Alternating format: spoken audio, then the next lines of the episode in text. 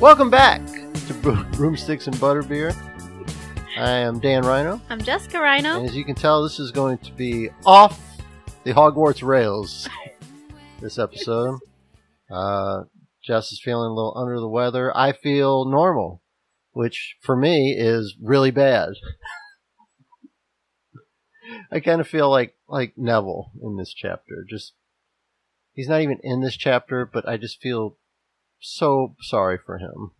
Oh, a lot. Yeah, it's kind of excited because I've always... You're excited about... No, about you getting to know Neville. Okay.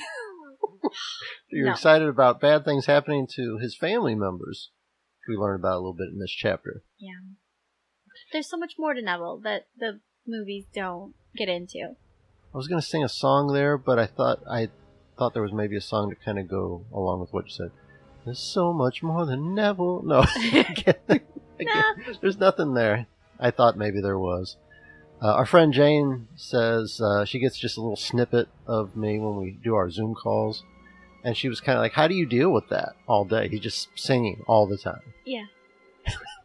But I sing, I mean... I'll tell you how you deal with it. You deal with your brand new AirPod Pros.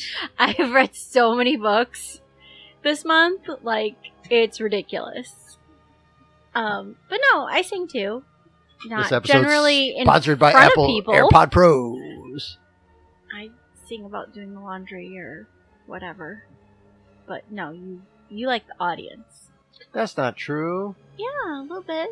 Well, I like this audience that listens to this podcast. Oh, yes, we like them. Broomsticks and Butterbeer, brought to you by our friends at Apple and their wonderful AirPod Pros. Yes.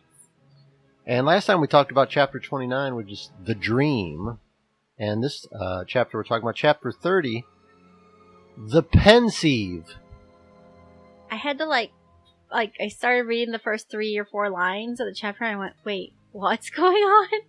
Totally forgot. I had to look up how to pronounce that online. The Pensieve. I wasn't sure. It's Pensieve, so I wasn't sure if it was like Pensieve, Pensieve, Pensieve, Pensieve. Pensieve? Prince Pensieve, fabulous bowl, we look into the past. That was terrible. We're going to leave it in, though. Yep. So let's talk about what happened last time in Chapter 29 real quick, and then we'll get into Chapter 30, The Pensieve. Okay, I'm ready. Hit me with that. I almost needed it before I read the chapter, but I just flipped a page back and was like, well, you should just let me do my notes. Oh, yeah. First, and then I'll before you read your chapter, and then I'll just read you this recap, and yeah. So get your time turner and get ready to listen to this instead of flipping back and looking at the page before. That didn't take me very long. Chapter 29: Harry, Ron, and Hermione trying to keep Sirius appraised of all the craziness at Hogwarts. Fred and George are apparently trying to blackmail someone. Harry falls asleep in divination class and has a vision of Voldemort, Wormtail, and Nagini. Voldemort is talking about Wormtail making a blunder, but the blunder has been fixed because someone was dead. But Wormtail is still being tortured by Voldemort, and we find out that Harry's going to be fed to Nagini the snake. Harry wakes up and his scar is burning. He goes straight to Dumbledore's office. He says the name of every candy and snack cake he can think of as a password to get in, which finally works. Yeah, he eventually breaks in. And Harry overhears Dumbledore having a meeting with Mad-Eye Moody and Cornelius Fudge. So chapter 30, almost said 13, but chapter 30, The Pensieve. That's the dogs running in and out of the doggy door, for those of you at home that are curious. It's just nonsense. Always nonsense. I haven't been doing it all day, and then it's time to record, and they, of course, have to be in this room. They're not in this room. They're this room adjacent. They're well, we have a big house. Every room is room adjacent. Whoa! Don't kill the. Don't kill the aura that we had about us. Everybody thinks that we're rich and famous podcasters, live in an enormous house here at Castle de Rhino. Well, we might be rich and famous, but we have dogs, and dogs are expensive. Are they? Yeah. Yeah, they are. Yeah. Chapter 30, Harry enters Dumbledore's office, eager to tell his dream in divination class. and the scar was hurting again. But Dumbledore, Moody, and Fudge are going to recheck the school grounds. Are they looking to, like, try to find more clues about the appearance and disappearance of Mr. Crouch? Like, I don't know. I feel like it's formality. Like the ministry's there. We got to go through protocol. Yeah, we got to show Fudge what we were talking about. Show Fudge. Show Fudge. He's just got a funny name. And funny boots, if I remember correctly. We don't talk about his boots in this chapter, but Harry kind of sasses him. I mean, if I wore boots like that, everybody would kind of be rude to me as well. You know, people don't like people that are different, babe. As we find out in the wizarding world, discrimination is everywhere. Wait a minute, though. Harry's not discriminating against Fudge because of his boots. We don't know. Fudge because Fudge is discriminating against Madame Maxine. I thought maybe you just didn't want to spoil that for me. We had some discrimination. Harry knew from the boots of Fudge that he was full of crap. No. Okay. He just doesn't like people talking bad about giant-related people. So, the big three, Moody, Fudge, and Dumbledore, are going to go search the grounds, and Harry's told that he can just wait. Just hang out. In the office. Okay. Dumbledore even's like, it's not going to take long. Which I'm fine with. However, what gives Harry the right to go rifling through other people's stuff whenever nobody else is around? He wasn't rifling. There was a light, and he inspected it. Source. He was sitting very nice and polite and just looking at things. This he wasn't dude touching can't just anything. Sit still for 5 seconds. He's a child. He's like 14. So? He can't sit. He can't. Has no. Not enough self-control to just sit down. Not when there's something shiny. So shiny. It was sticking out the armoire in the office. Sparkling on the wall. So Harry sees an open cabinet door. So of course he has to go and investigate because the cabinet door is open. He was very reasonable. He has every right. He wanted to touch it, but he knew he probably shouldn't because magic. I know I probably shouldn't. So he doesn't intend to. He's just looking very closely. I can't believe you're defending this kid. And then it accidentally happens. Like things just accidentally happen to Catherine. And she gets stuck in bouncy houses. Catherine said last night, I feel like you guys don't think I'm very smart. And I said, no, honey, I think things just happen to you. We never questioned her intelligence. No, just things happen. Like things happen to Harry. And he just got his nose just barely touched it.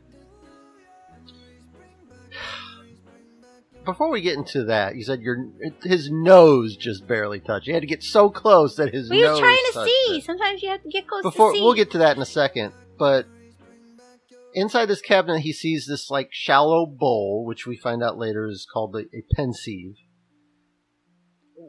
I couldn't really get a picture in my head of like what I was supposed to be looking at. Can you like kind of describe what you think? Yes, Daniel, it's magic. You can't just say magic and then just leave me hanging there. You've done that many times. I'm starting not to like it. Well, in the movies, it is very much a liquid, but it kind of has like a smoky quality to it. It's like a cauldron? Like it's bubbling like a cauldron? Is it? No, it's not bubbling. No. I think more like mercury. It's silvery. It's shiny. It's like, woo. What's it like? Woo. Put that on the back of a t-shirt. It's like, woo! That's what magic's like. What is it? It's like a frothy... What am I looking at here? Like, he doesn't know, babe. Didn't you read it? He says he can't tell if it's liquid or gas. Like, it's kind of in between. Maybe it's kind of changing constantly. How am I supposed to get an image in my head of what it's like? Picture a bowl with some magic in it. Lucky Charms? Is that kind of magic? No. Magically delicious? No. Watery, silvery, white, spooky magic. Green clovers, golden horseshoes, something rainbows. They had rainbows. I think it's just rainbows. Of course, when you come across a weird bowl, in a weird cabinet. He's just looking at it, and then he sees images. I'm not done yet. In a weird bowl, in a weird cabinet, in a weird office, and the bowl is full of magic oatmeal. What do? You stick your face in it. He sees images. He sees a room. He's like, ooh, what is that? And he gets closer. You ever looked out the window and bumped your nose on the glass? Okay, so let me give you an example. Let's say I have a cup of hot chocolate in my office, mm-hmm. my teacher's office. Mm-hmm. Okay. I have a kid in the office. Maybe he got in trouble for something, and I need to talk to him. But I get called away for a phone call. So the kid is in my office by himself. My cup of hot chocolate is right there. Let's say he dips his nose in it. He wouldn't dip his nose in your hot chocolate. In your defense of Harry's actions, you said he barely stuck his nose in it. So let's say the kid sticks his nose in my hot chocolate. I return, and I happen to see his nose in my hot chocolate, and his excuse is... This is a bad analogy. His excuse is... Well, just rewind the tape. He barely stuck his nose in it. No. That is not okay. That is not a good analogy. Okay, so more likely you have a fish tank in your classroom, and then the kid gets in trouble and he's in your office. You get called away on the phone and he's looking at the fish and he's trying to see down inside and he gets his nose so close that it touches the water. And you're okay with that? Yes. You know you would not be okay with that. Well, I of course would yell at him to get away from it because I'm very, very commonly saying, if it's not yours, don't touch it. Well, let's talk about not my world that I created here that you say is acceptable for a student to stick their nose in a hot drink, a hot beverage. Let's talk about what happened in the book. And when Harry sticks his... Does he get like... When his nose just barely touches it. Does he get like sucked in? I guess that was all the contact he needed in order to interact with this magical bowl, mm-hmm. the Pensieve. So Harry is confused because he seems to have been transported to a different place. So, you know, we know that he has experience when they were going to the Quidditch World Cup, the port keys. Mm-hmm. We know that he has experience with those. Do you think maybe his first reaction is that he had been like port keyed away somewhere? Yeah, probably, maybe, for like a second. But he pretty quickly figures out that nobody noticed him drop in from, so he kind of pretty quickly decides, no, this is a memory, because he has experience with the journal. The journal back in Harry Potter and the Chamber of Secrets? Yes, sir. So Harry does a very scientific experiment and waves his hand really fast in front of Dumbledore's face. So he's at a different place... Apparently, but nobody seems to be acknowledging his presence. Dumbledore and Moody are there. I guess maybe if Harry thought that he'd been portkeyed somewhere, he'd say, well, they're not going around the grounds, are they? But then when he realizes that this is... it's nice that he has that experience from before, or else he might be really freaked out by this. This being his first time that he is participating in a memory as kind of a fly on the wall. The Dumbledore and Moody that are there are not the same Dumbledore and Moody that are... I almost said Mumbledore and Duty. Dumbledore and Moody, right? Who are walking around the castle grounds. So Harry kind of makes that connection, like you said, pretty quick. But in this scene that he's in, Harry sees a dark room filled with wizards. A very emaciated... down on his luck, Karkaroff, being brought into the room by Dementors and chained to a chair. And this is where we realize that this is something that happened, definitely that happened in the past, because in this scene, Karkaroff had seemingly been let out of Azkaban because he claims he has information about Voldemort's followers, and he's singing like a bird, right? Mm-hmm. Apparently Dumbledore doesn't change very much, because... So when Harry's first sat down, he's kind of confused. He couldn't really tell how recent this was and everything. But then he looked over at Moody. Moody definitely looked different. Mm-hmm. Didn't have his magical eye. Had both of his good eyes. Mm-hmm. And, yeah. So, I just thought that was interesting. That yeah, Dumbledore always looks like he's 100. I can't tell. I can't tell, dude. You like look exactly the same. You look like you probably look like you're 100 for the last 50 years. Yep. Although at some point that change gets made because in the Fantastic Beasts movies, he looks like Jude Law. Yes. Very snazzy dresser. Mm-hmm. And all of a sudden he starts wearing, dressing like Elton John. Like he's on, this farewell tour or something like that. With the glistening robes and... and then he aged incredibly.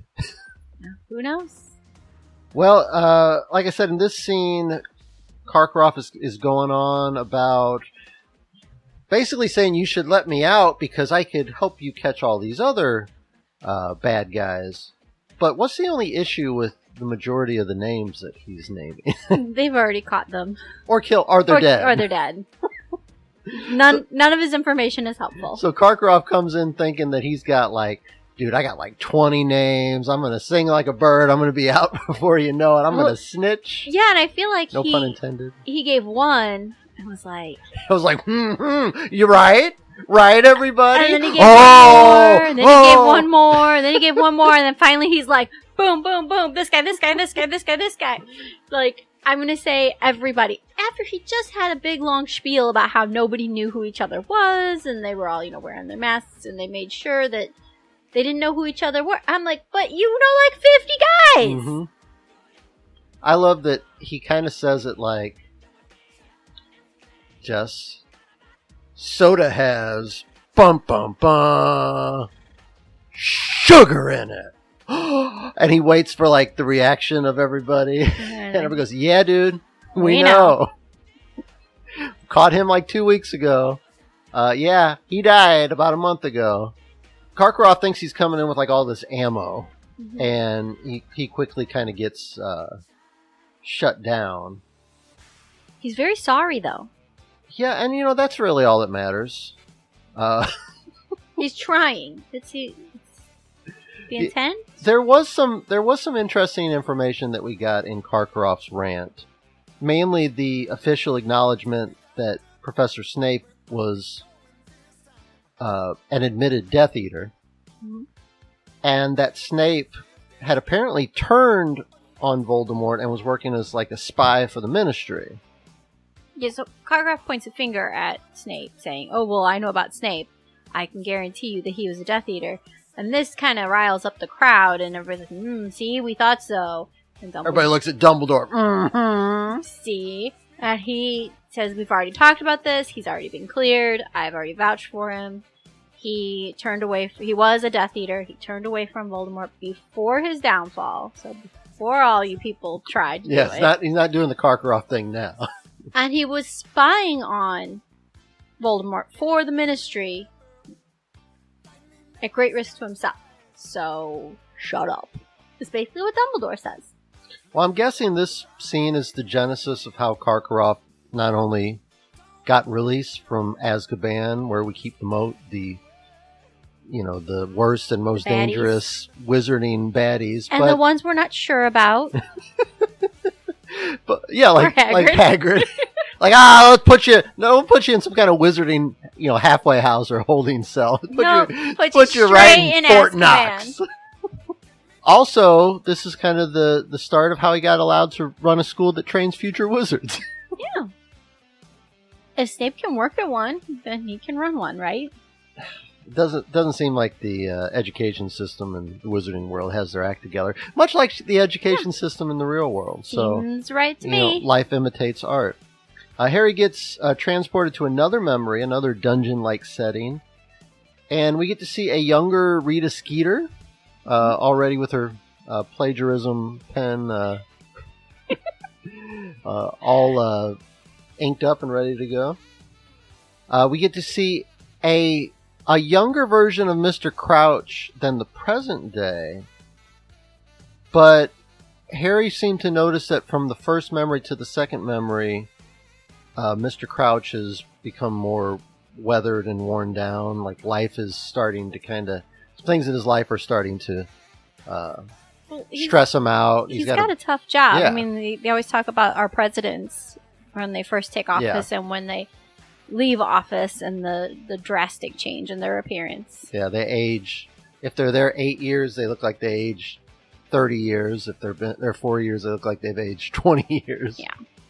So I think that's what we're getting at here. And it's a particularly rough period for the Ministry, so makes sense. We also get to see a younger and much fitter Ludo Bagman. when his clothes actually fit him very well. Mine said a Ludo that hadn't gone to seed. What does that mean? Like when you let your grass grow, when you let your yard get out of hand so that it grows and and matures and produces seed. I got you. And so it was just, I'd never really heard anybody say that about a person before. Well, I can think of a few people that have gone to seed that I could say that about. They need to hope they regrow, and because not looking too hot. Yeah, got trim that back. Yeah, but Bagman, you know, before I get into the shenanigans and the dungeon here with Ludo, I knew you were gonna love that part. What's he on trial for here? I mean, because he never does anything felonious. He's just foolish, babe. But they're claiming that he did what? That he participated in smuggling information from the Ministry to Voldemort and his supporters. Mm-hmm. But it links one of the people that Karkaroff named. Mm-hmm. So there was one name that really did work out for him, and they made sure they wrote it down and took notes. Oh, it was Rockwood or something. Mm-hmm. And so then they investigate him and follow the trail, and somehow in there, Ludo gets implemented. He was implicated. Yeah. I was trying to think of that word too. I was like, committed, and then you got me there. So, I totally believe that Ludo, he's proven that he's all about, you know, the money and things like that. Money. All about the money, money, money. Money, please. All good references. There we go. A lot of good stuff. Get those bingo boards. But I totally believe that Ludo would, like, yeah, you pay me some money, I'll go in the Ministry, get you some information. I know he's not thinking that he's doing it to, like, help the Dark Lord rise to power or anything like that, but he is just kind of a shyster. He's kind of a scam artist. The way it was presented, he didn't actually get any. Rockwood was getting the information and just needed somebody to take it for him. Like, here, can you deliver this envelope? Don't look in it. Don't tell anybody. Here's Galleon. I don't know. So apparently, Ludo is so popular, you know, kind of in the heyday of his Quidditch success, so popular and charming that even though he probably did do something, everyone loves him so much that they don't want to see him go to jail. It kind of reminded me of the whole OJ thing. Everybody knew he did it. But OJ was so charming and was so, like, you know, had this, like, the star quality around him, for, you know, that had been built up over years, you know, of being on national TV and being in movies and commercials and things like that nobody could believe that he would, you know, do something like that, even though all the evidence seemed to point that. Except for the glove, babe. The glove didn't fit. Didn't fit. His blood shrinks when it dries up. That's what it reminded me of. It reminded me of, because celebrities do bad things all the time, and a lot of times they, you know, get in a lot of trouble and go to jail. But the OJ thing just was such a worldwide story, and everybody had an opinion on it. And a lot of the people's opinion was, yeah, he probably did it, but... You ever seen The Naked Gun? But... You ever see him do that? You ever seen his Heisman Trophy? Yeah, that's just what it struck me as. And then there's the athlete comparison with Ludo and OJ. I'm sure Ludo's done some commercials and things like that. The old OJ commercial, I don't know if you ever saw it, it was like the Hertz Rent-A-Car commercial where he's running through the airport and he's jumping over all like the carts and things like that. Yeah, it's kind of a famous commercial. Look it up, kids, for those of you under the age of 50. But yeah, that's what it reminded me of. And I can see how he thinks he's kind of untouchable still. All that stuff that he's doing now, and you're like, this isn't on the up and up, but I've gotten away with a lot more. Yeah, his fame's already gotten him out of trouble, so he kind of thinks he's untouchable. Another thing that I like about this series of memories that we see is the evolution of Professor Moody that you mentioned earlier. And we see Moody without the magical eye. We see Moody without a big chunk of his nose taken out.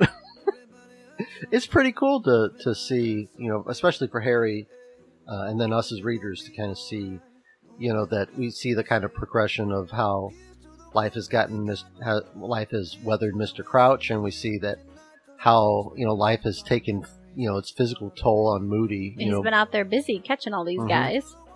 He was already an Auror, and now this is like probably the most busy time in the history of Aurors. Yeah, but Dumbledore looks the same.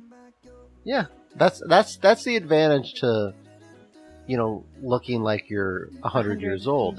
There's really nowhere else. That's really it. You know, your skin can't get any more wrinkled, you know, your beard can only get so gray. You know, once you hit that point, you're kind of like, okay, we're good. We're going to be here for a little while. Like my dad is 66, and he's looked, you know, I don't think he's looked, you know, other than the, you know, the gray and the beard, same exact face he's had for the last 40 years. You know, except for that stint when he went on Atkins and lost all that weight. Kind of sickly. Kind of like Karkaroff. Yeah. Here in this first scene, but like ever since my dad was like 25, he's looked like he's 45, and now that he's 65, he looks like he's 45. You know, it's he just kind of has been that way for a long time. So that's the advantage of I guess it's facial hair. Like my dad was always been a facial hair guy, and facial hair I guess kind of keeps you covers up a lot. Yeah, kind of, you know, keeps your appearance the same for a while. The final memory though is very grim and depressing.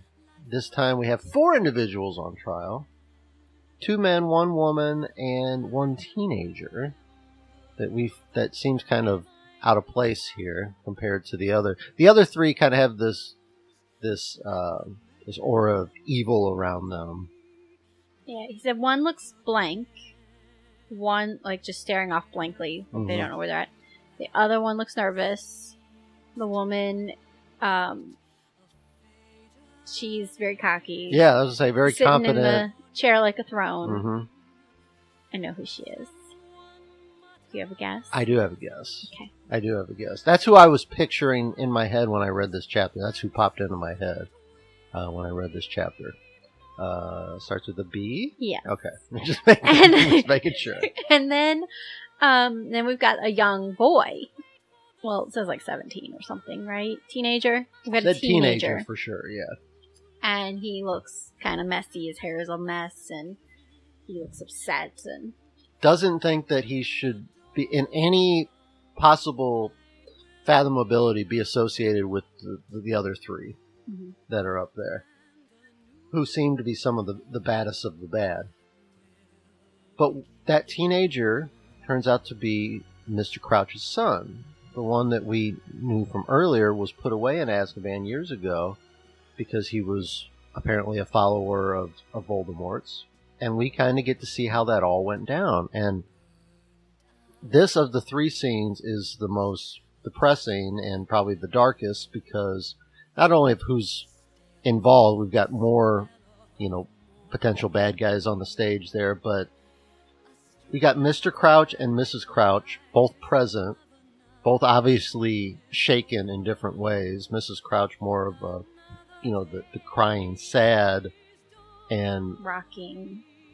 Yeah, just kind of, trying to process everything, an overabundance of sad emotions. And where Mr. Crouch is actually having to present evidence against his own son. And there's a mixture of, anger. There's a mixture of disappointment. There's there's resentment in there. There's... don't even know the right adjective for it, because it's not that he doesn't seem sad. It's almost like he's already gone through that, and this, I guess, the stages of, I don't know if it would apply the stages of grief, but he is obviously not happy about potentially putting his son away, but he's, like I said, he's just angry. He's got all this vitriol, flowing through him. Yeah, well, we found out in the previous chapter when we first found out about the son getting put away that Fudge is in this position of Crouch is in this position of leadership, and he has to be very anti Dark Lord everything because he's the leader of the good guys. And then his own son. So I don't even know that he went through the sad. He was just straight to, I don't know this. It was in that first part when we learned about it, he kind of said that he was estranged and he didn't really know his son, and that they hadn't talked in a long time, kind of thing. Just complete disownment. Mm-hmm. So yeah, I don't know that he really went through the sad, at least not currently, but he just jumped straight to, I don't know this kid, he's not my son, I don't have a son. But yeah, having to talk over him, kind of ignore him and the pleas, and his wife crying next to him. And maybe there's a little extra in there because, like you said, Mr. Crouch has to be so tough on, anything involving Voldemort. But he's got to be maybe a little extra tough here because everybody is expecting him to maybe go easier on his kid. Yeah, he can't be seen showing favoritism. So he might have to actually kick it up a little notch with his intensity here. But Mr. and Mrs. Crouch, like I said, are both there, and these four characters that are on trial here are accused of doing something that gives us a little bit more information about one of your favorite characters. Yeah, so I'm reading this and I'm, of course, thinking about the scene in the movie, which is completely different. It doesn't go down like this at all. This information we don't get because, like I was saying, we don't really dive into Neville's story in the movies. And this ends up being not a huge part of the books, but it keeps coming up. We will learn more about this. And it's like a part of the story where the movies just left it out completely. But I think in my mind, I got it a little confused with the timeline. I just thought it was, I don't know. It just didn't seem to happen when I thought it happened in the timeline. So what happened? What was the... So after Voldemort fell and was gone, for some reason, these four characters, allegedly, thought that Neville Longbottom's father, who was an aura, who worked with Moody and everything, knew where Voldemort was. So they tortured him and his wife with the Cruciatus Curse. I don't know if you remember when Mooney was using it in class at the very beginning. Neville flipped out. Mm. So didn't even think about that till you just said it. Yeah. He was very upset seeing that curse being used. And this is why. Because it was used on his parents. But his parents aren't deceased. No, they survived, but it basically broke them mentally. Right. So they're in, I think there's some kind of asylum for the insane or something like that. No, it's more of just a hospital. Okay. I think they might have like a floor or a wing for the people who are insane, but it's a hospital. The wizarding hospital. And that's why Neville was raised by his grandma. And I mean, and Dumbledore says, I think they go visit them on holidays, but they don't know who Neville is. Yeah, I mean, the stuff about Neville's parents is just super sad, especially given that Neville is already a character that you can't help but feel some pity for and can't help but kind of root for already. But I know this is probably going to be impossible for you to do, but I'm going to ask you anyway. When you first read this, for the first time, you probably already had a certain feelings about Neville, maybe already thought of him as one of your favorite characters. But how did this kind of alter those feelings at all? Did it just make you wonder, like how is this kid even functioning at all, with, given what he's been through? I think, honestly, the first time I read it, that I was probably pretty engrossed in the main part of the story. And I think, like most people who read it to this point, didn't really think about Neville that much. And that's okay. I mean, he's there and he has some significant parts, but he's not a main character. So I don't really think I thought about him that much until this. But even then, I think I might have been like, oh, poor Neville, but let's get back to the story. I want to see what else is going to happen. It just seemed like a side thing, a neat way to connect everything together. I didn't know that it was going to be that important or play that big of a role. And I think later on, when it comes up again, it brings him, makes me like him. Well, there's a bunch of things that make me like him more, but... that's one. Well, after the four that are on trial are dragged away to Azkaban, Harry is pulled back to reality by Dumbledore. We learn that magic bowl of oatmeal is called a Pensieve, and it is used by wizards to pluck memories from their head and store them in this bowl so that they can review and relive them whenever they want. Yeah.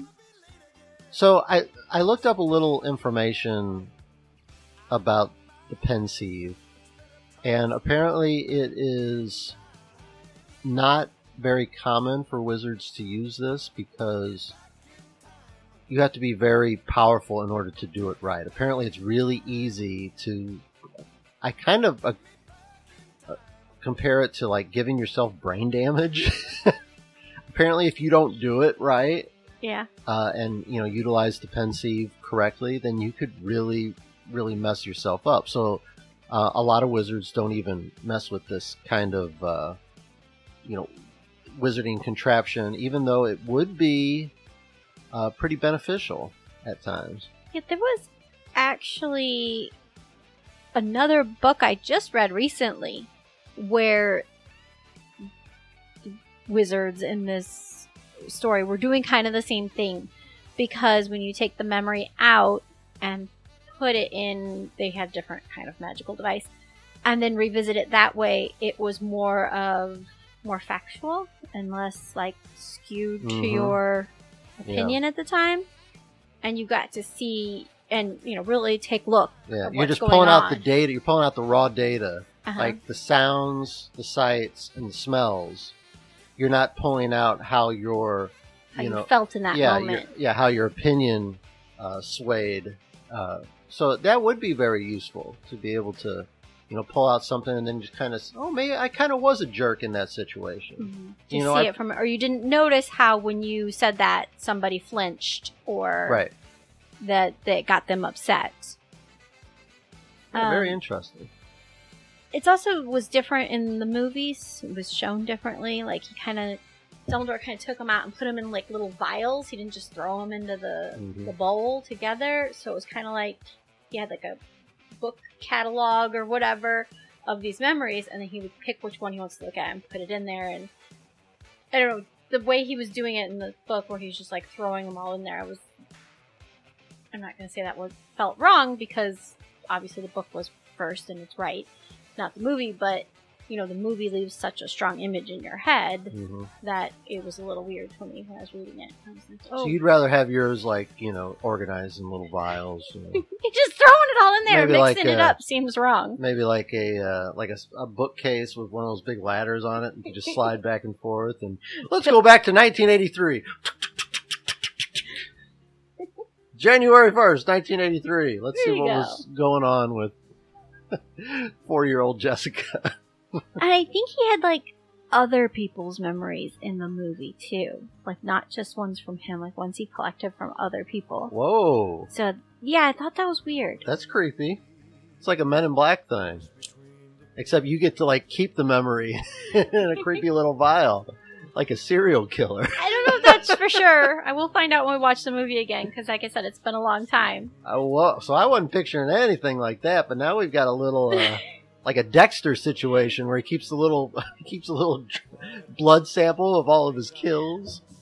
Ew, what? You never seen Dexter? No. Okay. You should watch it. It's pretty good. It's got murder in it. You love murder. Anastasia loves it. I'm sure she's seen it. Probably. Yeah, he keeps like a little not a vial, but just like the two little, or we put the two little pieces of plastic on top of each other before you look at it under a microscope. Slide, yes. COVID brain. I don't know words anymore. Words are hard. Yeah, he keeps a little slide of blood for all of his kills. Well, what? Yep. I'm sorry, I hadn't used it yet today. We've been very focused, actually. We started off. Have we? Because I feel like I've been all over the place. We started off like crazy. We didn't even like get into the greeting yet. We were off track. Bonjour. But. But I think we've been very focused. I always try to say something at the beginning, like first word, just to kind of throw you off from the beginning. I don't want you getting too comfortable here. I live with you, though. I kind of expect you're kind of always uncomfortable. So Harry begins to relay to Dumbledore what occurred in Harry's dream and divination class. When Harry tells Dumbledore about Harry's scar hurting, Dumbledore was already aware that this had happened before. Like, so has this happened any other time? I mean, other than the time it happened over the summer? How did you know about that? So, I got my sources, kid. Apparently Dumbledore has been in regular contact with Sirius as well. Yes. So Dumbledore knows everything that's going on, apparently. Yeah, he knows everything. He's probably the puppet master moving all the pieces into play. Yeah. It kind of makes me wonder what else he knows, you know, about certain characters, about, you know, certain actions. You know, we've seen things like Snape and Karkaroff go off and have like little, you know, clandestine side meetings. Is Dumbledore aware of those? You know, is he aware of, you know, Madame Maxine and Hagrid and their drama? It seems like he kind of, you know, knows everything. Maybe the painting's talked to him. Who's the character in Game of Thrones that has all the little birds everywhere? Littlefinger? Oh no, the Varys. Yes, that's he kind. They both have their own little like spy network. Yeah, they have their own. But he has his own little, you know, network of birds everywhere. Yes, the one that calls them birds is, you know, constantly listening. You know, the walls have eyes and ears and things like that. So I'm learning a lot about Dumbledore that I'm hard to kind of put my thumb on how it makes me feel about him. There's a section of, I don't know if you want to call them the fandom or whatever, that doesn't really like Dumbledore because they see him, like you're saying, like the puppet master, and he knew this was happening. He let it happen. He let this happen. He let that happen. And he kind of comes off as like, oh, but he's a good guy. He's just eccentric. But then, like, you think something else happened. You're like, well, you know, maybe it's not just him being like, you know, goofy. Maybe it's him, you know, kind of just playing a part, you know, to make sure that everything is where it needs to be and things can work out the way they're supposed to. I'm starting to kind of lean that way. Well, not that I'm leaning that way, but I'm starting to understand what people felt, because I've read things like that where people kind of, you know, think that, like, they think that Snape is, you know, the biggest hero in the book, and some people think that Snape is not as bad as he's, you know, made out to be, and some people think, like me, that Snape is just a, you know, just a jerk, you know, all the time. Even when he thinks that he's doing it for the right reasons, he's just not a very nice guy. But I always kind of thought that, well, Dumbledore is like Harry's mentor. That's like the, you know, he's like the one of the main protagonists in this story. And there was always this kind of subsection of the Harry Potter culture where people had these negative opinions of Dumbledore, and I never really got it, but I'm starting to kind of at least see a little bit of that point of view as we get into almost, you know, ending the fourth book here, you know, probably about the halfway mark of the 7-book journey. There's a lot more stuff in the books than like, there is. You just wait, my friend. I mean, just in what we've read so far. You ain't seen nothing yet. There's so much more to the story than, you know, what they can cram into the movies. So, yeah, when you watch the movies, you just went along, oh, look, Dumbledore, yeah, he's great. So, not that he's not great. So we know that Dumbledore is aware of Sirius. Dumbledore even suggested the cave to Sirius. You know, so I know a place. Yeah. So I guess he gets you know, points for the referral. Why do you know a place to hide in the mountains? He's been through some stuff. He's done some things. Clearly, because we had to get from what is it, Jude Law? Yeah, to now Dumbledore. Mm-hmm. So yeah, you're right. He's been through some things. Something happened. From wearing he had to live in that cave for a while. From wearing nicely button-up vested suits to, you know, dressing like Liberace.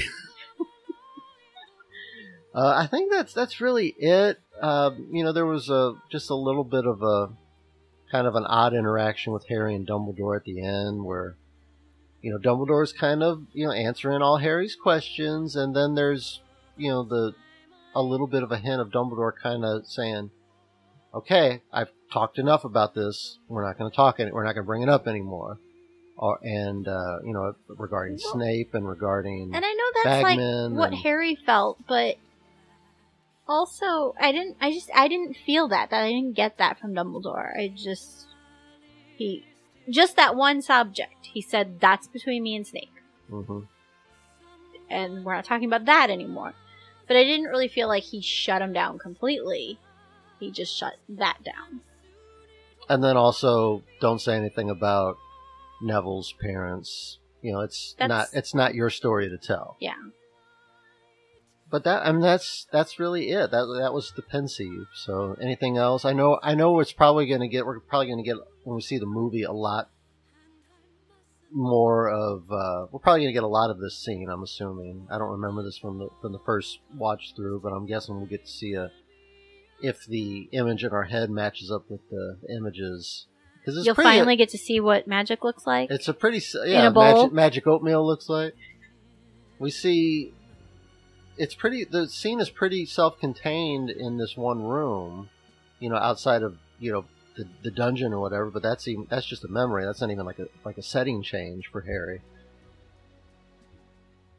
But I'm assuming that it being a very visual chapter, even though not a whole lot of like story advancement was made, it is a very visual chapter. It's something that you could get this picture in your head and then see what it looks like compared to on screen. From what I remember, it's very different on the movie, but similar, but mm-hmm. still like very different. And you think that it was different just because... Maybe they wanted to spice it up a little bit. I don't know. Okay. There's a little more drama.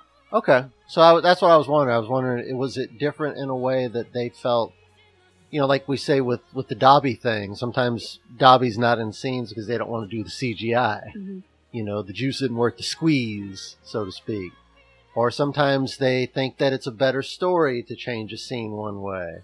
Or they think that, you know, it's The classic one that everybody talks about is, in this book, Harry, did you put your name in the Goblet of Fire? Where in the book, you know, apparently Dumbledore, Harry, did you put your name in the Goblet of Fire, you little scamp? And in the movie, Dumbledore reacts in a, you know, like he's having a panic attack. So sometimes when you say that that it's very different, it makes me think that maybe they felt that it was a better storytelling device, or they didn't want to do the CGI, or they felt like this was a strand that we really didn't need to pull on. Well, I mean, you know, they leave out the whole Neville's parents stuff, because that's just not even addressed in the movies. But I think also there's other little bits of information that we get from the books that we don't get in the movies. So I think they had to go kind of straight to the point and not kind of dance around it like they do in the book. Gotcha. So in the book, they're giving us just a little bit. But we can piece it together with what we already know. Here they had to go kind of straight in and lay it out for you. And J.K. Rowling's got to get that page count up. There's also that. You know how those publishing companies be. No, usually they want it down. I need this many words by this day, or this many pages by this day. They want less pages because it costs money to make thicker books. So they want you to trim it, trim it, trim it, trim it, trim it. Yeah, but the thicker the book, the more you could sell it for. No? No. Not according to all the little author friends I follow on. Well, why is this book so long? Well, see, that was my theory, though, with some other popular authors. The first couple of books are pretty small because the editor is sitting there going, nope, you gotta trim, you gotta trim, you gotta trim, you gotta trim. Once they're making money, they're like, okay, clearly you know what you're doing. And they let them go.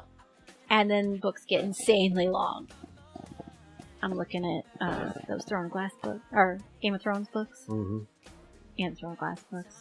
The Game of Thrones books that a lot of people are just like, nah, I can't do it. It's just too much. I read the first one. I read the second one. But the third one took me forever, and I didn't even make a dent in it. It's like that 1,000-page Alexander Hamilton book you're working on. Yeah, I'm still halfway. But I don't really like the second half of this story when things get bad. Yeah. So I don't really have any motivation to read the second half. Well, hopefully we'll have more motivation to finish this book, because I think we've only got about 6 chapters left or something like that, yeah. Yeah, we're getting there. Things are going to start picking up, and I think the next chapter is the third task. Yep. If I remember correctly. So now this is when business is going to start picking up, I think, as we get toward the end of Harry Potter and the Goblet of Fire. No emails this week. You can always send those to us, broomsticks.butterbeer@gmail.com. Tweet us at broomsticksb, no spaces, no underscores there. You can give us a follow. We'll give you a follow back. You can send us messages on there as well. Continue to like and follow us on Facebook so you know when all the new episodes are dropping. And continue listening to us on Spotify, Apple, Google, Stitcher, iHeartRadio. What else is there? Pandora, we're on that one too. So, I just tell people we're on all of them when they ask me. I go, I don't know. All of them. Like, say, whatever you go to for podcasts, go on there and look. We'll probably be there. You say kind of snotty, too. We're everywhere. We're everywhere. We're on all of them now. So we appreciate everybody listening, downloading, and subscribing. Special shouts out to Jennifer, Catherine, Jane, Anastasia, Kelly, and Posh. And shout out to you. Thank you for listening. Oh, me? No, not you. Oh, man. Shout out to you. You know who I'm talking to. I'm talking to you. I'm in your earbuds right now. In your Apple AirPod Pros. I call them iPods all the time. I'm going to put on my iPods. I have my iPods. I got iPods for Christmas, and people look at me like, what? I'm like, AirPods? Available now on Amazon.com. We'll see you next time. Bye.